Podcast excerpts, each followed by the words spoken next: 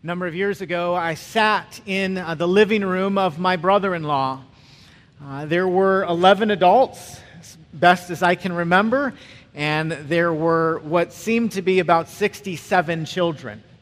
Uh, we had a number of young children that were gathered together in this place, and we were uh, celebrating Christmas. We were around the Christmas tree. Uh, all the presents were tucked under. Many of the presents flowed out from underneath uh, the tree. And I know families typically handle this situation a little differently. Uh, sometimes, in some families, there is uh, this very, very clean, there's this process that they go through with their kids. They go youngest to oldest or oldest to youngest. Everyone gets one present at a time. Uh, you open it very slowly. Uh, you look and find the person who gave you that present. You say thank you. Uh, then the next person goes, and you keep doing that until uh, New Year's. Um, the, the other option is to uh, simply kind of let uh, the kids loose to find their gifts, find where their name is, uh, on the present and just to open it. I don't know if this was a good idea, but for whatever reason, we kind of went with uh, the option B instead of option A this particular year. And so the kids were grabbing presents from underneath the tree. Uh, wrapping paper was flying through the air. There was mass chaos. Uh, kids were opening presents that did not belong to them. They would look at it and they'd be like, This is a doll. And like Noah would hand it to uh, his cousin, like, this isn't for me, this is uh, for you. And, and you could not even see the floor uh, because of the wrapping paper carnage. Right? It was just the wheels off. Kids were taking their presents and building small hills or mountains uh, with them. And I, I just looked at everything before us and I said to myself, uh, this is too much. This is just too much because I just saw all of these presents, and I had in my, my mind this thought that our, our children were getting spoiled. They would uh, not grow up to appreciate the small things in life. I'm like, they're going to think that Christmas is just all about the gifts. And I thought to myself, this uh, needs to stop. Have you ever had an experience before in life when you just experience uh, a certain sense of abundance and you think to yourself, this has got to stop? It's, it's just too much. Uh, there is a second response, though, that we can have uh, during times in life when we experience abundance. Uh, maybe you've had this experience where you sit down for a Christmas dinner and you put one too many slices of the spiral cut ham on your plate. Uh, you pile the scalped potatoes off to the side. You, you put your green bean casserole on the plate and then take two rolls and cover it with butter. Right? If you're particularly aggressive, you will grab your desserts plural, and bring them back to the table. You will eat your meal and think to yourself the same thing. This is, this is too much. But then the thought crosses your mind, but isn't it good? Isn't it good? I had this thought recently, and I, I thought to myself, I, I wonder if um, the God of the universe uh, does not delight in giving gifts to his kids. I wonder if the God that knows us and made us and loves us actually delights uh, in giving us more than we deserve. You see, I truly believe that Scripture teaches us that the God who knows us and made us and loves us actually does that. Uh, he extends gifts to us. And the response that we have as the people of God is to say, God, this is, this is too much but it is good. Um, over the course of the next four weeks, as a church family, I want us to think together about the gifts uh, from God. I want us to think together about the gifts that God has extended to us as His sons and daughters. And I want us to think to ourselves, this is too much, but isn't it good? And so, if you have your Bibles, please turn with me to Romans chapter 8. Uh, Romans chapter 8. As you're turning there, I want to take just a moment and pray and ask uh, the Spirit to open our eyes uh, to God's Word. Uh, Father God, thank you so much for this time of year where we have an opportunity uh, to be still and to press pause uh, and to think deeply and critically about uh, your grace and your goodness to us. Thank you that you are an extravagant God, that you have extended good gifts uh, to your kids. We give you thanks for it this morning. God, I pray that you, by the power of your Spirit, uh, might open our eyes this morning. And help us to see uh, what you have for us from your word. Uh, God, we love you, and we pray these things in Jesus' name. Amen. Have you ever bought something before that you couldn't afford? Have you ever made a purchase that looking back you regret? Right? It could, it could be big or it could be small. Uh, something tells me, if you're here this morning, that you probably have. Uh, the reason that I say that is because statistics show that uh, U.S. households owe a 13, over $13 trillion. $13 trillion in debt. After you make your way through the billions and get to the trillions, it starts adding up. It's like real money, right? The average American uh, has $16,000 worth of credit card debt, according uh, to NerdWallet's 2017 American Household Credit Card Survey. I really just wanted to quote from Nerd's Wallet. I don't know if they're reliable or not. $16,000 worth of credit card debt. Have you ever uh, made a purchase that you regret? Uh, something tells me that uh, you have. I certainly have before. When we incur debt as a people, financial debt, we feel the weight of that, do we not? Right, have you ever thought to yourself before, oh, I just, maybe you feel guilt Maybe you feel regret. You're going, I shouldn't have done that. I shouldn't have bought that. I thought that was going to bring me joy, and it, and it hasn't. Right? We, we feel the regret. Maybe we have uh, some guilt. Maybe, maybe that debt to us feels suffocating. Like you think there's so much out there that I would like to do, but I can't do it because I'm responsible uh, to these folks over here that send me monthly bills. Right? Debt can be debilitating. And the only thing worse than a financial debt is spiritual debt. Um, the Bible paints a picture for us of humanity being in debt to God uh, because of a sin. Uh, regardless of whether or not you are a follower of Christ, uh, the majority of Americans would admit that, uh, that sin exists in the world. According to a 2017 study that was done by Lifeway, uh, two thirds of Americans admit uh, that they are sinners. So, so the majority of folks, even people who, who would readily admit that they're not followers of Christ, would say there, there's something broken in this world. Right? There, there's something both out there and perhaps in here that doesn't quite seem right. Right? And as a people, we, we try to handle that brokenness or that sinfulness a number of different ways, right? We, we defend it, we uh, can fake it, we try to hide it, we, we blame others for it, maybe we try to downplay it. We're, we're trying to figure out how to handle the, the brokenness within us. And we're not the first ones to try to figure it out, nor are we the first ones uh, to wrestle with it. Um, the Apostle Paul, a, a man who, who wrote a, a, good chunk of the New Testament, he has a miraculous story of how uh, God saved him, how God opened his eyes to the beauty of the gospel. Uh, but Paul was a man who still admitted, even though he was a follower of Jesus, he still wrestled uh, with sin. He still wrestled with his own brokenness.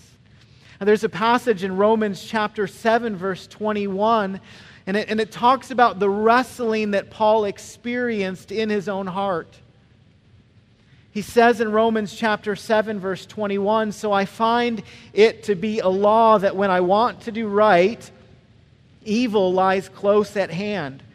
For I delight in the law of God in my inner being, but I see in my members another law, waging war against the law of my mind and making me captive to the law of sin that dwells in my members. A wretched man that I am, who will deliver me uh, from this body of death? If you've read Romans 7 before, you've probably found yourself saying, Well, I can relate to that.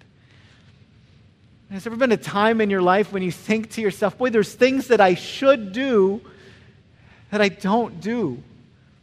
And there's things that I know that I shouldn't do that I do. Right? There's, there's this wrestling in the human heart. You're going, I, I know God has, has called me to obedience and holiness, and yet man, there's just something about the human heart. It's fickle. Right? And so Paul cries out and says, Who will rescue me from uh, this body of death? Maybe you're thinking to yourself, Boy, good night, Merry Christmas. Right? Where's, where's the good news? Well, there is good news. In fact, there's great news.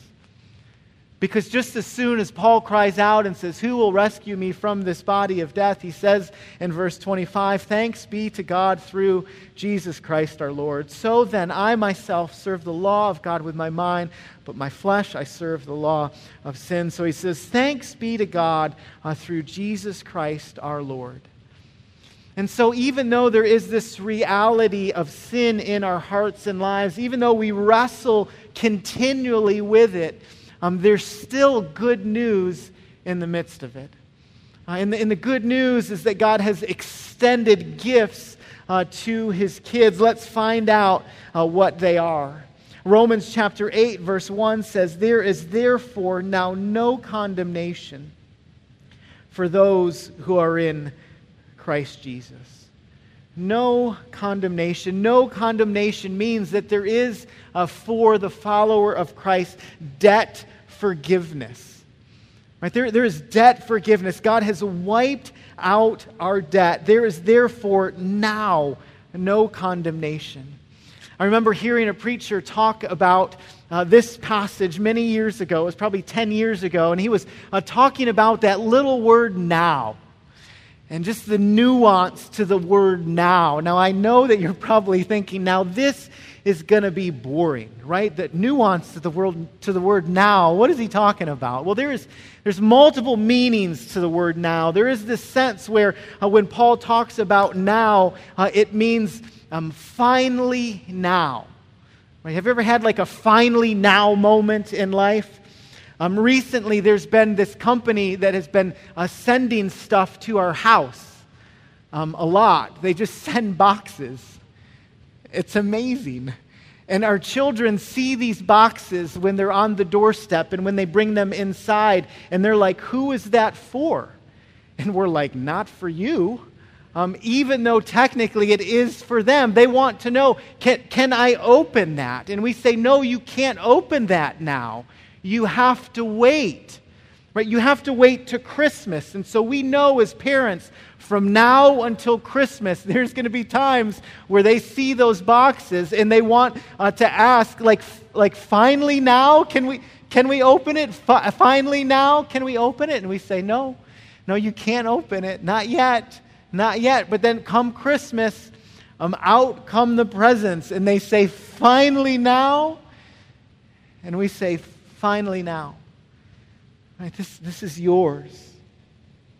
Well, for thousands of years, people anticipated the coming of, of Christ. They anticipated the Savior uh, to come, but, but then they experienced it finally now.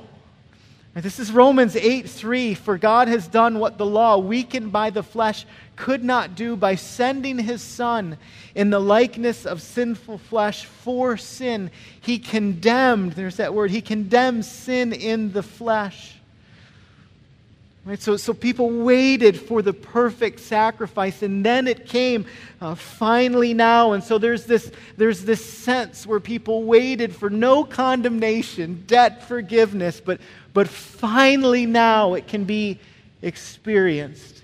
Now, there's another nuance to the word, though. It's not just a finally now, it is already now. Right? All, like already now, like, like right now. Right? Think for a moment that you've graduated from high school and you're preparing to go off to college, and you're asking yourself questions like, How in the world am I going to afford this?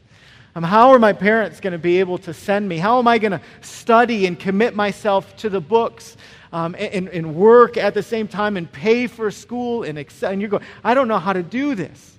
And you get a letter in the mail, and it's from your grandfather. And your grandfather, for years, has been putting away uh, some money for you um, that, that you would receive when he passed away. Uh, but he writes you a note and he says, That, that money that I had set aside for a later date, I, I want to give that to you right now.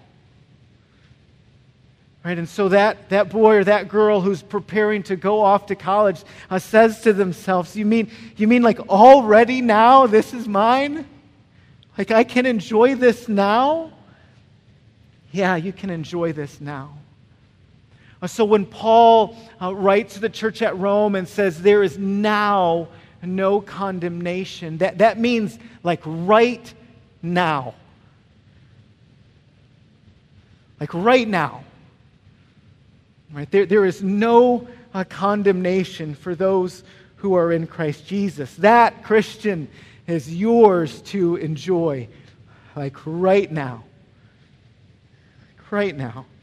This is, this is apparently not enjoyed by everyone, though, because it says that this is enjoyed for those uh, who are in Christ Jesus. This is enjoyed uh, for those who have placed their faith in the finished work of Jesus. This is a gift that God has given uh, to his sons and daughters who, uh, by faith, uh, trust in him. And this is huge.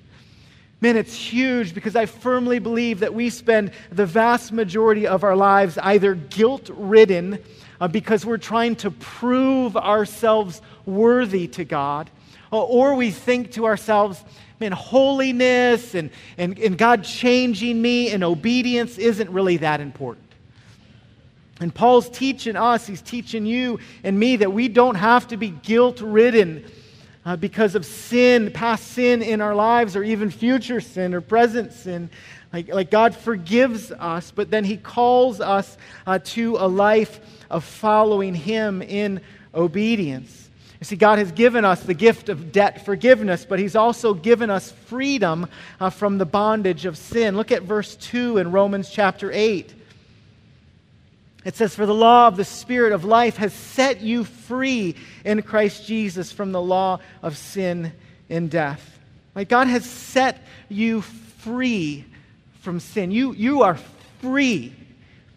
Right? He, he's not saying that the Christian doesn't still wrestle with sin. We, we, we know we wrestle with sin. Paul said in Romans 7 the things that I should do, I don't do. The things that I don't want to do, I do. He's like, oh, wretched man am I. Like, that's, that's the experience of the Christian life. Uh, John says in 1 John, the first chapter, if you say you're without sin, you're a liar. I'm a liar. So he, he's not saying that, that we still don't wrestle with sin, but he is saying that we are free from the bondage of sin. Right? There, there was a time where we were enslaved to our sin, where uh, we could not please God because without faith it's impossible to please Him, where all we knew was a life of bondage. But here He's teaching us, He's teaching us that we have been set free. We've been set free to follow God, which means we, we don't operate through life saying to ourselves or saying to others, well, this is just the way that God made me. This is just how I am. Like, I've always wrestled with this. I've always struggled with this. I've always been like this. M- maybe. But you don't always have to be like that. Right? God, God sets, us uh, sets us free from the law of sin and death. How did he do it? Verse 3 tells us For God has done what the law, weakened by the flesh, could not do by sending his own Son in the likeness of sinful flesh and for sin, he condemns sin in the flesh in order that the righteous requirement of the law might be fulfilled in us, who walk not according to the flesh, but according to the Spirit. I, have heard people frame it this way before. I think it's helpful. Um, the, the lawgiver, which is God, uh, sent the law keeper, which is Christ, for the lawbreaker, which is me and you. Right? The lawgiver, God, uh, sent the lawkeeper, Jesus, for the lawbreaker, who is me and you.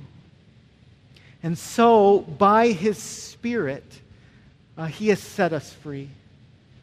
He set us free to follow him and to walk in obedience. He's not left us uh, to ourselves. He's given us the gift. He's given us the gift of freedom from the bondage of sin.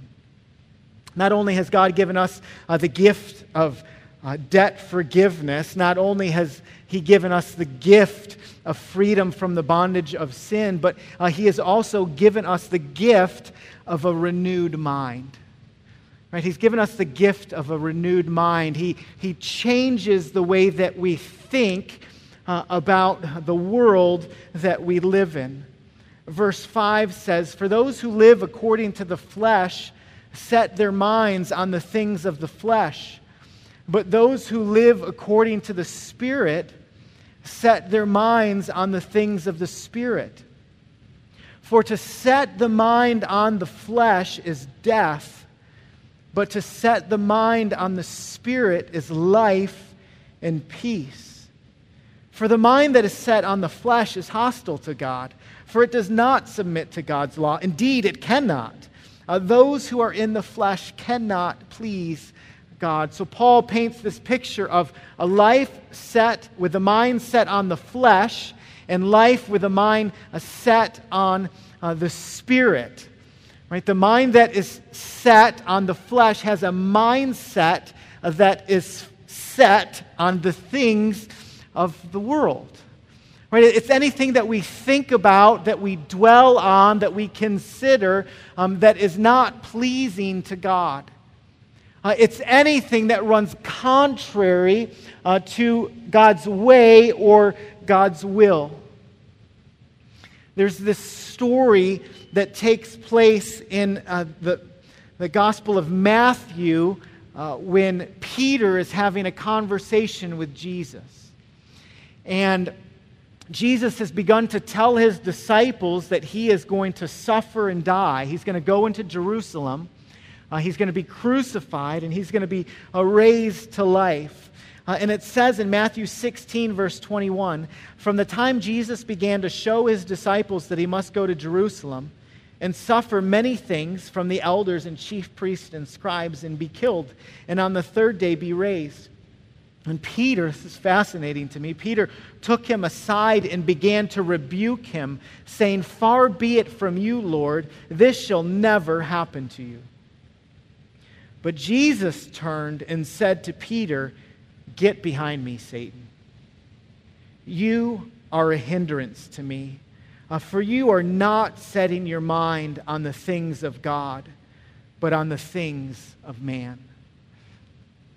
Now, I have to be honest with you. I, I, I, read the interaction between Peter and Jesus, and there is this part of me, just on the surface, where I think to myself, I, I kind of understand where Peter's coming from, right? I mean, he's, this, he's following this guy for three years. He kind of left his career, his gig. He was like all in for him. And, and maybe he's grown to, to love Jesus and he's following Jesus. And, and he hears this story from Jesus about how Jesus is going to suffer and die. And Peter goes, Oh, no, you're not.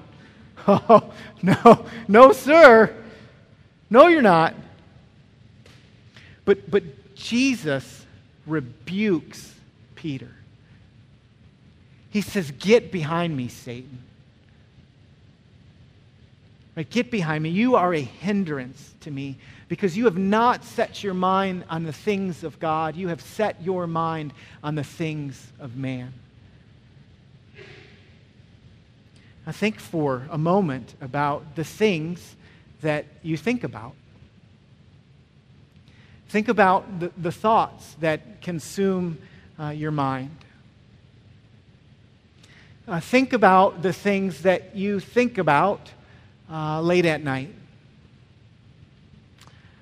late at night when the, when the house is quiet and the kids have gone to bed, think about what you think about uh, early in the morning uh, when the house is still quiet and you're preparing for the day. Think about what you think about when your mind starts to wander and your mind starts to drift. And sometimes we can have this mindset that says what happens in here, because it's kind of off limits out there, like we can kind of think about whatever we want to think about up here. Right? Nobody knows this. We don't advertise this. This is just this is kind of between me and me. Right? And so I'm going to let my mind drift. I'm going to let my mind wander. I'm going to kind of think about uh, life the way that I would like for it to be, or life the way that I would uh, have intended it to be. I'm going to I'm going to play out these scenarios and these scenes in my mind.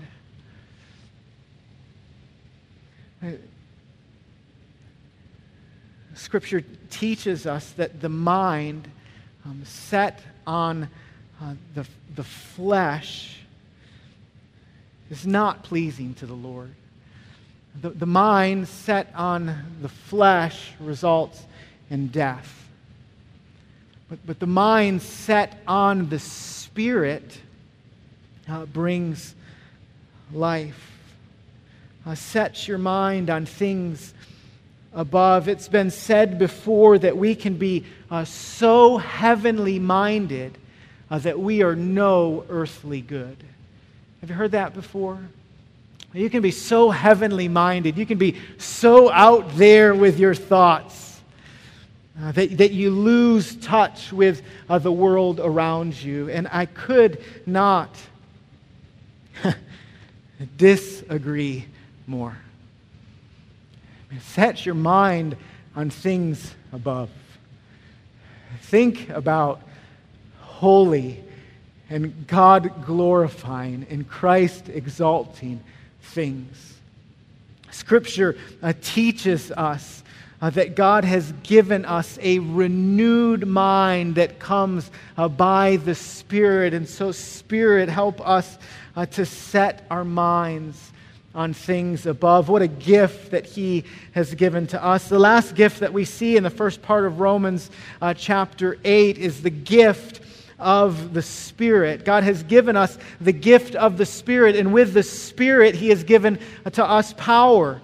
Uh, verse 9 of Romans chapter 8 says, You, however, are not in the flesh, but in the Spirit if in fact the Spirit of God dwells in you. Anyone who does not have the Spirit of Christ does not belong to him.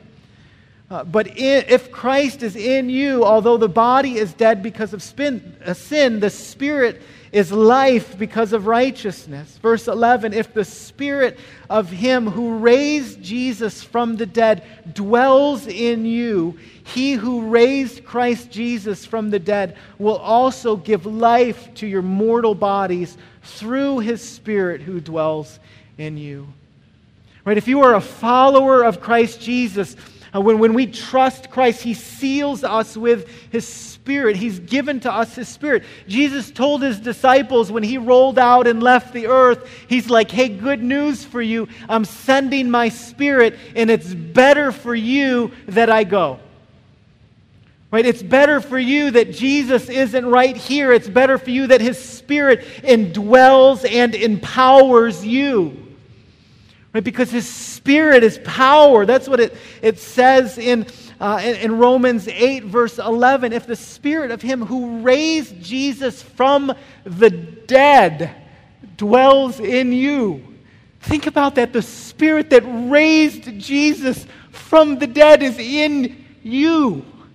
Think about the power uh, that is in you because the Spirit of God dwells inside of you. Think about the power. I've told this story before. I'm going to tell it again. You'll have to forgive me. When I was in high school, uh, I had this dream of one day or- owning a Corvette. But that was my dream car. I don't know a lick about cars, but I, you know, I lived in Metro Detroit, and so I had to pretend. I would get car and driver. I would read it during reading time in high school. I would look at pictures of Ferraris and Lamborghinis. Like my car was a Corvette. My uncle had Corvettes growing up, and I was like, man, that's my car. Like I want one of those when I get older. And apparently, I told a lot of people about this because there was a gentleman in the church that I attended who actually had a Corvette. I don't know how he found out I always wanted to drive one, but he did. And he came to me one, one Wednesday night and he says, Hey, James.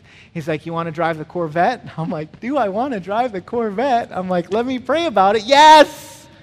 Yes, I want to drive the Corvette. And so he gave me the keys and he's like, Start it up, fire it up. And so I started it up. And uh, around the church, I got out of the church parking lot and there's just this, everything's in squares it, like Metro Detroit. We don't understand that because our roads are like this. But there, it's like north, south, east, west. It's a square. So there's a mile square around the church.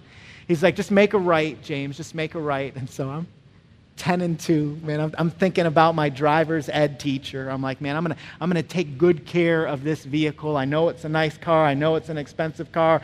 And so I make my right hand turn onto Plymouth Road. And I have about a half mile before the light.